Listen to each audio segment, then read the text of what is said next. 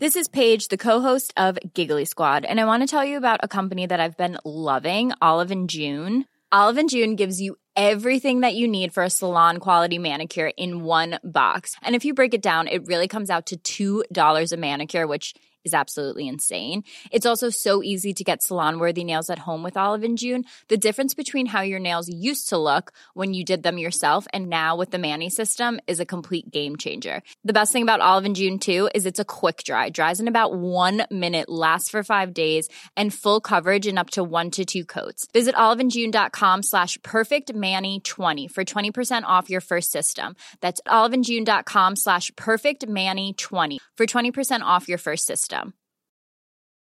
There's never been a faster or easier way to start your weight loss journey than with PlushCare.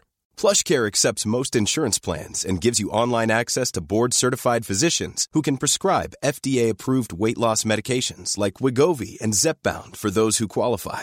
Take charge of your health and speak with a board-certified physician about a weight loss plan that's right for you. Get started today at plushcare.com slash weight loss. That's plushcare.com slash weight loss. plushcare.com slash weight loss.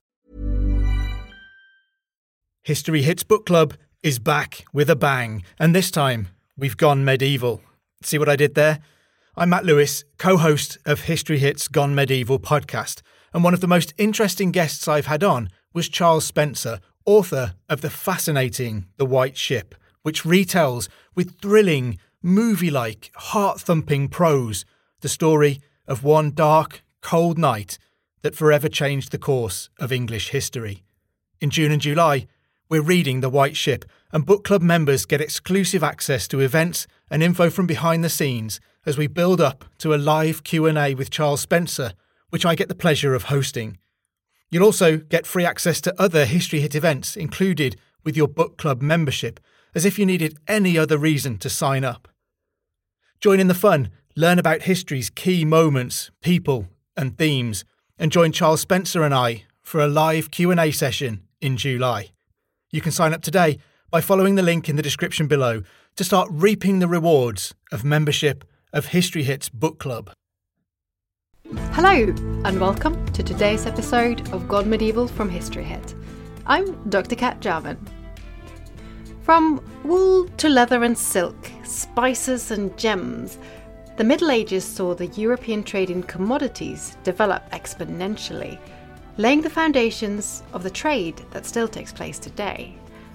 And alongside those complex networks, people interacted across cultures and borders and organised their businesses into increasingly complex systems. And all of this, of course, had hugely significant consequences for the societies involved. But how exactly was all of it organised? International Trade in the Middle Ages is the title of a new book by author Hilary Green. Hilary is the author of several historical novels, and in this new book, she has taken the extensive research she carried out for background information for her novels to present a highly readable history of medieval trade. Hilary, thank you so much for joining me here on Gone Medieval today. Thank you for inviting me. So, congratulations on the new book. I've just read through it and it's brilliant. Did you enjoy reading it? I did, yes. I found it fascinating. So, this focuses very much on the sort of 11th century onwards, really. I mean, you go a little bit earlier than that in the beginning, but it's from that point on that you focus your work. And what was it about trade in Europe at that particular time that interested you? Well, I think that was the time when trade in Europe really started to get going again. After the fall of the Roman Empire, everything got very fragmented, small, conflicting entities fighting each other across Europe. And of course, the Roman roads fell into disrepair, the bridges collapsed, the causeways collapsed. People didn't have communications facilities that they needed for good trade. So it was in the 11th century that they started to remedy that. There was a great deal of bridge building at that time. It was regarded as a holy responsibility to create bridges, largely so that pilgrims could get across and go to places like Rome and Compostela. But of course, it also facilitated trade. I mean, you know about the Bridge of Avignon, which was built when a young monk called Bénézet had a vision that God wanted him to create a bridge across the Rhone at that point. So obviously, once bridges were there and the roads were improving, then merchants could move backwards and forwards much more easily, and trade really, really took off. Yeah, so you have the sort of logistics there, which is something actually that you talk about a bit more in, at the beginning of the book as well. So that these sort of trading networks developed to really quite a vast extent. And so bridges obviously and the roads one thing, but how about other modes of transport? I mean, how does this work? You know, what are the sort of key elements of those logistics? Well, I think another very important element was the availability of money. In that century, several silver mines were opened. There was a, a, silver mine discovered in Cumbria, for example, which allowed English kings to mint large quantities of coins. And that tended to start breaking down the feudal system because when people could pay for goods and services, they weren't tied to the land in the way that they had been. The lords who owned the vast estates, they didn't have to live on the estate the whole time. They could pay for what they wanted. And of course, the king could settle in one place and open a court. And then all the noble lords wanted to flock there to be right there, to be get preferment and so on. And they built themselves fantastic houses. And of course, it was very important to show that you were just as rich and just as affluent as your rivals which meant that there was a tremendous market for luxury goods. So they became focal points for traders. And the availability of cash was a very important element, I think, at that period in getting trade moving. I guess now we're sort of are we moving into completely coin based economies or is barter and exchange of goods still uh, something that happens? I think barter probably still worked at the local level. But once you needed anything that you couldn't produce actually on the land, you had to go to the nearest town or city or market to get it. And then you needed money. So I think really barter was quite minor once trade really started to flow. And of course, I suppose once you have those larger economies, then it becomes easier for sort of rulers and kings to control that through things like taxation and coin production as well, I suppose. So Oh, yes, that was very important. Yeah, it's all a sort of big knock on effect, I suppose.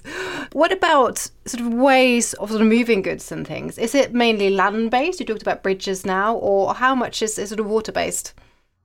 Most important was water based. It was a lot easier, not necessarily quicker, but a lot easier and cheaper to move stuff by water, either by sea, but particularly over rivers. That's where the great rivers of Europe came into their own. And that's why most of the great trade fairs, which were so important at this period, were set up in cities which were on a river.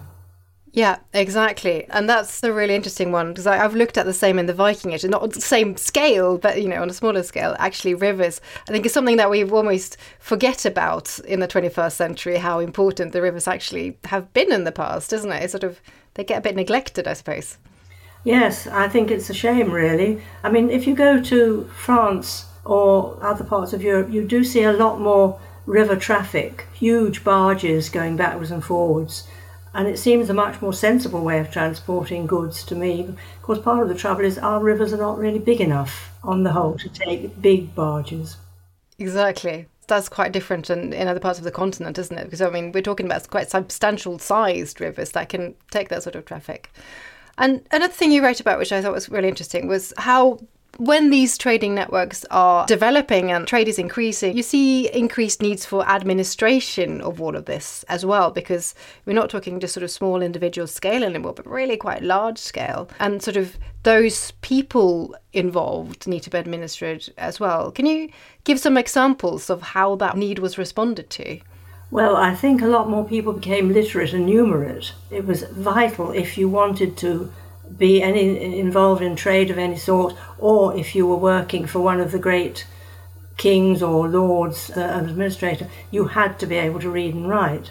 So I think the universities came into their own, and of course, usually it was only people in clerical orders who could learn to read and write, but it meant that it began to be ordinary lay men, largely men, but women as well, who did find that they needed to read and write.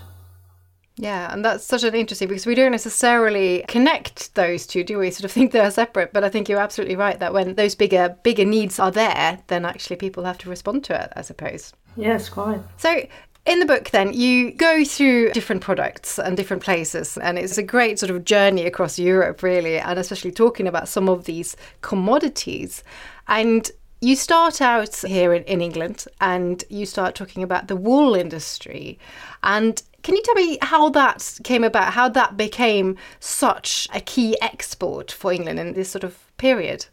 Well, I think the main factor was that English wool was better than any wool that could be obtained on the continent. Better, for example, the Spanish wool.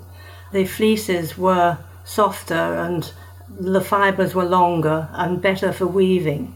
And of course, the Cistercian monks who owned huge tracts of land in Yorkshire and Wales and areas like that, they ran these huge herds of sheep. And it was extremely profitable, of course, to run these herds of sheep, shear them, and send the wool south to London and then to be exported. But there used to be quite a strong local British weaving industry. But then, when the merchants of Flanders and the weavers of Flanders discovered how good English wool was, so much of it went abroad that for a while the English weaving industry more or less faded out. Came back later when taxes meant that not so much was getting exported. But I think it's interesting that so many phrases that we use now in common parlance actually come from the wool trade. Things like spinster being an unmarried woman who spins. You spin a yarn. If somebody tells you a story, they might be trying to pull the wool over your eyes, and if you believe them, you could be fleeced. And then if you start worrying about that, what do you do? You can't sleep, you can't sheep. You know, there's so many different phrases. So it just goes to show that the whole wool trade permeated English consciousness. And of course, it's no accident that the Lord High Chancellor sits on the woolsack. It was the foundation of English wealth. That's so interesting, isn't it? It's just how it really seeped into all those different aspects of society. And how much do we know about how the wool industry was organized on a, a more sort of practical level? Well, I think the most important thing there is, of course, the king wanted to be able to get his taxes. So he created London as a staple city, which meant that all wool had to be traded through London. I mean, people got round it and illegally exported it from other places, but the majority of it went through London. And it could only be handled by members of the Right Honourable Company of Staplers, who were very wealthy merchants. And it was a very tight thing to get into, you know, not everybody could do it. So a lot of people made a great deal of money out of it. And of course, it meant that the king knew exactly what was going in and out, and he could tax it. And the taxes paid for Edward I's wars in Scotland, it paid for Edward III's wars in France, and in order to increase the money he needed for his wars, he put the taxes up, and it caused such an outcry that he had to put them down again because it was absolutely vital to the well-being and the wealth of so many people. That's fantastic. Is it really? And I think a lot of big buildings and churches and things were essentially funded by a lot of the wool trade, weren't they? Well, of course, in a lot of places you get cloth halls. Uh, there aren't many examples of them left in England, but in some continental cities, these magnificent buildings, which are like palaces, but they were there purely for the trading in cloth. So interesting. And so you talk about the wool industry, and then you also talk about some of the related industries to this. And you mentioned weaving a little bit earlier on. And one of the things that the textile and weaving industry was very reliant on is, of course, colour, because you don't want just completely plain textiles, you want them dyed. And how extensive and sort of important was the trade in dyes and, the sort of things that people used to dye with?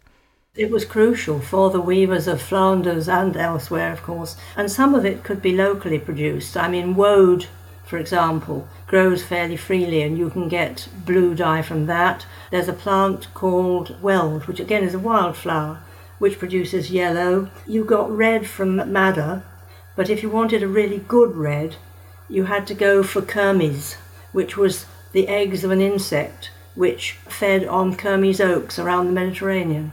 And so those were the main basic things of different dyes. Of course, there was purple, but only the imperial family of Constantinople could use that. you had to be porphyrogenitus, born in the purple. And the other important thing, of course, was that it had to be fixed. You had to have alum, which fixed the dyes to the fabric. And alum came largely from the Near East, and it was imported by the Genoese and the Venetians. And there was a great deal of fighting, basically, about the supplies of alum because it was so important. And when somebody discovered a deposit of alum on the papal lands, that really disrupted the whole trade because suddenly the Pope had this wonderful facility.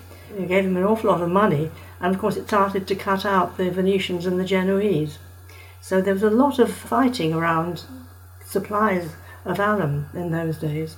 So I guess that demonstrates how vulnerable some of these societies or these communities or these groups of people could be to disruption in the trade, doesn't it? And what sort of knock-on effect that could have.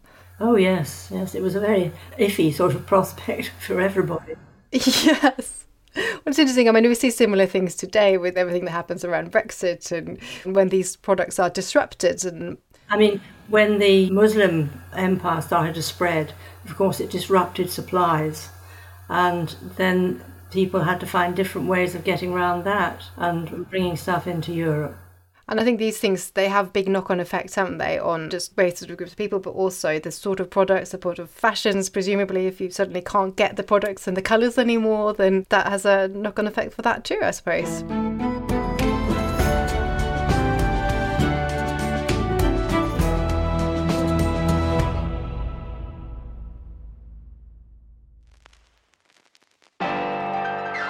Hi there, I'm Kate Lister, sex historian and author, and I am the host of Betwixt the Sheets The History of Sex, Scandal and Society, a new podcast from History Hit. Join me as I root around the topics which have been skipped over in your school history lessons. Everything from the history of swearing to pubic hair, satanic panic, cults, there is nothing off limits. We'll be bed hopping around different time periods, from ancient civilizations to the Middle Ages to Renaissance and early modern, right up to now. Listen and subscribe wherever you get your podcasts.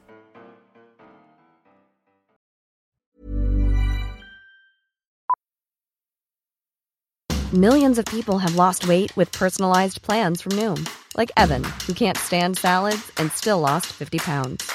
Salads, generally, for most people, are the easy button, right? For me, that wasn't an option. I never really was a salad guy. That's just not who I am. But Noom worked for me. Get your personalized plan today at Noom.com. Real Noom user compensated to provide their story. In four weeks, the typical Noom user can expect to lose one to two pounds per week. Individual results may vary.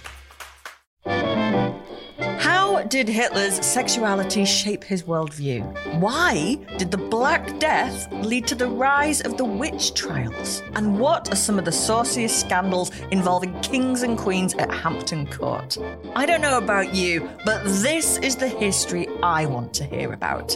If you do too, then join me, Kate Lister, every Tuesday and Friday to find out the answers to all of these questions and more. Listen to Betwixt the Sheets, the history of sex, scandal, in society, wherever you get your podcasts. Brought to you by History Hit.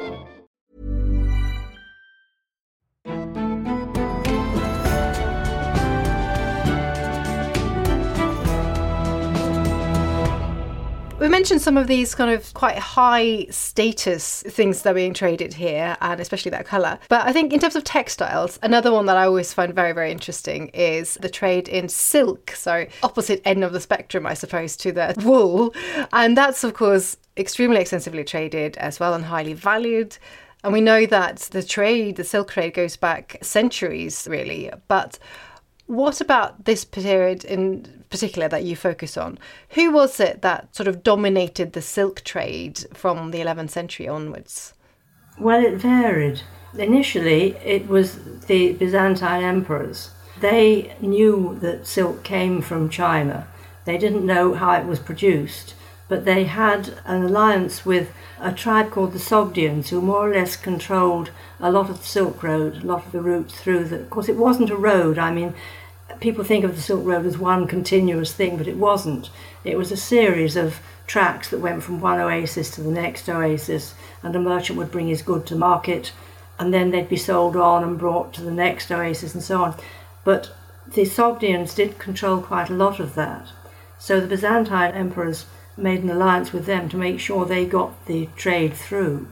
But eventually, two Nestorian monks smuggled silkworm eggs out of China, hidden in the hollow of their staffs, and took them to the Emperor Justinian in Constantinople. And from there, they were able to set up their own silk trade. For a long time, it was exclusive to the imperial household, but then as supplies grew and there were more silkworms bred, they were able to spread out and start silk production in various different parts of the empire. But then, of course, when the Muslims spread, they took over the Silk Road, they controlled it, they dominated it for a while. But again, it was always a good idea to keep trade flowing. So they didn't stop it. Sometimes the route changed a bit depending on who was in charge, who was on top. It went a bit further north or a bit further south, but it kept flowing. And then, of course, along came Genghis Khan, and you might be surprised that he was actually very keen on trade. And he set up posting houses for merchants who were travelling. He planted trees along routes to give people shade. He passed laws against fraud and so on, or stealing, and he made it much safer for people to travel backwards and forwards through Asia. It was known as the Pax Mongolica and it lasted for quite a long time. But then, of course, when he went, that empire broke up. Then later on, you had Tamburlaine, you know, Timur the Lame. He was in charge of things for a long while, but those people more or less dominated the silk trade until King Roger II of Sicily, while the emperor was in Constantinople, was distracted by the Crusades, he managed to steal silkworms and took them and set up a silk industry in Sicily. So that was the breakup of the monopoly. And of course, the Crusaders, when they took the Holy Land, they were able to take over several of the places that the Byzantines had set up. And the other thing that happened was that when the sack of Constantinople in 1202, a lot of the operatives who worked in the silk trade fled, and they mostly fled to Italy, and they settled around the city of Lucca and that became a centre of the European silk trade.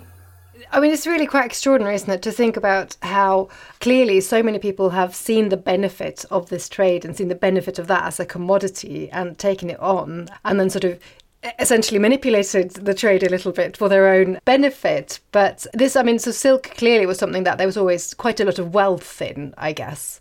Oh, yes, it wasn't something that the peasants could buy. No.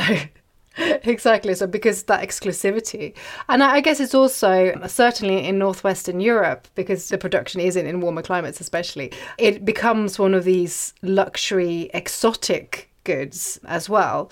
And I mean, there's quite a few other things, sort of goods, I think, that, that have been traded that you talk about in the book. And the other one that sort of appealed to me quite a lot is the trade in, in spices, which again goes back quite far. But how about that? Can you tell me about the trade in spices? How was that organised? Well, they came mostly from the Spice Islands in the Indian Ocean, and they'd be traded by local merchants, often Indian merchants, and brought to the Red Sea ports like Aden. Then they'd be carried on up to by camel. They would be taken to Mecca or Alexandria, or then maybe further north, the ports like Acre and Tyre. And then, of course, the Venetians and the Genoese had their funduks, their foundations in these places, and they would buy the spices and so on.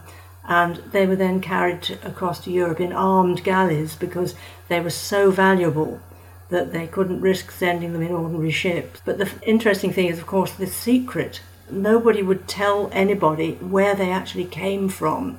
And there were all sorts of legends to try and put people off the idea of finding them. I mean, cinnamon was supposed to grow on trees that were defended by fire breathing snakes. All these legends grew up, but uh, eventually, of course, more enterprising merchants started to move out and go to the, the Spice Islands and found where they could get the supplies from. But I think it's lovely, it's very romantic, the idea of coming all that way and on camel trains through the desert, these mysterious objects that nobody quite understood but were so valuable. Absolutely, and I love that. And I love sort of thinking about how somebody in northwestern Europe, how much they knew about the other end of that networks and the journeys that these goods had, had actually taken. I suppose most of the time it's just going step by step, isn't it? So few people are going all the way from A to B. Well, That's right, very few people knew the whole chain. There were a few travellers, a man like Ibn Battuta, who was a North African Muslim, he travelled widely and he did find the source of quite a lot of these products and wrote about it. But for the ordinary people, it was a complete mystery where they came from. And that's, I suppose, make them even more exotic and more desirable when they sort of are from those distant locations. So these are the kind of more exceptional things, I suppose, which I suppose from your your average person living in England, for example, would perhaps not see a lot of uh, at all.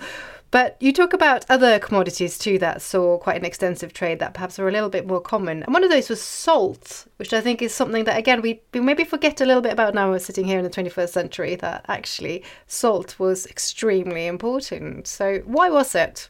Well, salt is absolutely vital to life, and it was also vital for preserving meat and preserving fish. So, it was a very, very valuable commodity. And Europe is crisscrossed by salt roads where people took salt from where it was produced to important cities and so on. England was lucky because we had salt mines of our own in Cheshire, towns like Middlewich and Northwich. That wich means salt, and they were salt producing cities or towns. And also, once Henry II married Eleanor of Aquitaine, we had access to the salt pans in Gascony, so salt could be brought up from there. Other than that, there were various I mean, two great cities were founded on salt. Lüneburg and Salzburg were founded because they were actually sitting on salt mountains. And the whole process of producing the salt, boiling it and purifying it, was very, very carefully controlled. And the uh, salt pans were walled off so that people couldn't steal it. And then, of course, there was the Salins les Bains in France, again sitting on a salt lake, basically. Interesting, the French taxed salt.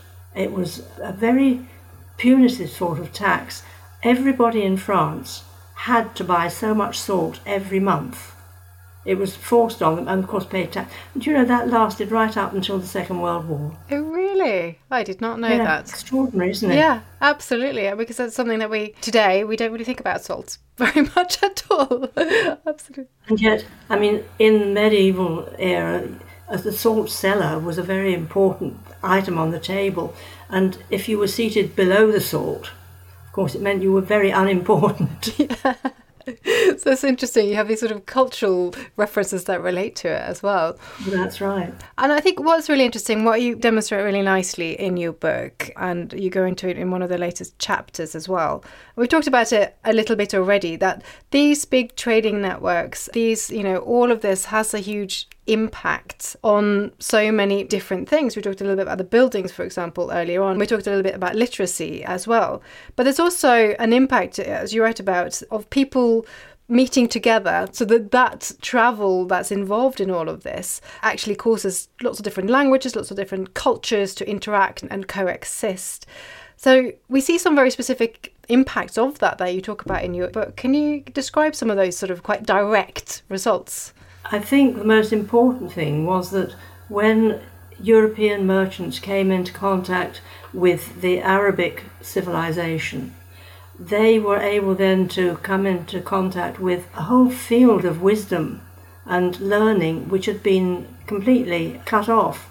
Because when the Roman Empire split into two, the Latin side, governed by the Roman Catholic Church, they banned the writings of the ancient Greeks because they were pagan, whereas in Constantinople the language was Greek. So the scholars there always had access to the writings of Aristotle and Plato and all the great, great Greek philosophers. And they were then copied and translated. And then when the Arab countries came into contact with them, they took them and translated them into Arabic. And then when British or European merchants went to places like Alexandria or Cairo, where these great libraries existed, they came across these documents and got them translated back into Latin. And eventually, people started going actually to the Greek originals to translate them. But the thing was that the Arabic culture was so much in advance of medieval Europe. I mean, in fields like medicine or astronomy, mathematics. I mean, they invented algebra, they invented the concept of zero, built uh, observatories. The grandson of Genghis Khan set up an observatory and got a Persian astronomer to take charge of it. And they calculated the length of the year to within a matter of minutes of what we now accept as being the correct answer. And of course, in the field of medicine, people like Avicenna, as he was known in the West, his treatises on medicine really were the basis of medical practice right up until the 17th century. So it really opened up a whole new world of learning. And I think it was that very largely which gave an impetus to the Renaissance. One thing that's really obvious reading your book is there are so many great stories here, and there are so many interesting people and so many interesting connections. And this, I believe, is your first non fiction book, isn't it? But actually, you're the author of several successful historical novels, so writing isn't new to you at all. And the background research that you did for this book forms the basis of your latest fiction book, which is called Iron Hand. Can you tell me a little bit about that? Well, the idea of that was that it was about a boy who was orphaned in the Norman conquest and had to make his own way in life. So he goes through various phases. He's a seaman for a while, and then a mercenary soldier, and then eventually he starts trading in the Mediterranean and becomes a very wealthy merchant. In the end, he gives it all up to go on the first crusade, but that's the second book called God's Warrior. But when I started researching that, I found it absolutely fascinating the different things he was importing and the, the conditions that he had to import them under and so on. So that was the basis, and that was what gave me the impetus for this non-fiction book. Fantastic. I mean, there's obviously so much sort of overlap, I suppose, in a way. And how did you find that process of writing non-fiction as opposed to writing fiction? I didn't actually find it so very different because all my fiction books have been based on very extensive research, and I really enjoy the research. So that was all part and parcel of the same thing. And then I tried to give the non-fiction book not exactly a plot, but a bit of a linear consecutive feeling so that one thing led to another. So a little bit like plotting the story of a novel. So it wasn't really so very different. That's really interesting to hear. And I can definitely see that. I mean, I very much enjoyed reading it because it's very readable because you, sort of pushes the narrative essentially forward. And, and it is a narrative because all these events and these knock on effects that you demonstrated very well now, Hi, I'm Daniel, founder of Pretty Litter. Did you know cats tend to hide symptoms of sickness and pain? I learned this the hard way after losing my cat, Gingy. So I created Pretty Litter, a health monitoring litter that helps detect early signs of illness by changing colors, saving you money and potentially your cat's life. Pretty Litter is veterinarian developed, and it's the easiest way to keep tabs on your fur baby's health right at home. Go to prettylitter.com and use code ACAST for 20% off your first order and a free cat toy. Terms and conditions apply. See site for details. Think happen are essentially a, a narrative as well. Yes, that's exactly the way I felt about it. I think our listeners should definitely check it out. So the book is called International Trade in the Middle Ages, written by Hilary Green. It charts this whole story and tells, tells about all the different goods, all the different networks, and I would absolutely recommend people check it out. So, Hilary, thank you so much for joining me and, and talking about it here today. Well, thank you very much for inviting me. So, thank you everyone for listening. This has been an episode of Gone Medieval by History Hit. I'm Dr. Kat Jarman, and we will be back again with another episode on Saturday and again next Tuesday. In the meantime, don't forget you can subscribe to the podcast and also to our Medieval Mondays newsletter. Just look in the episode notes, and that will tell you how to do so. So, thanks again for listening, and I hope you'll join us again soon.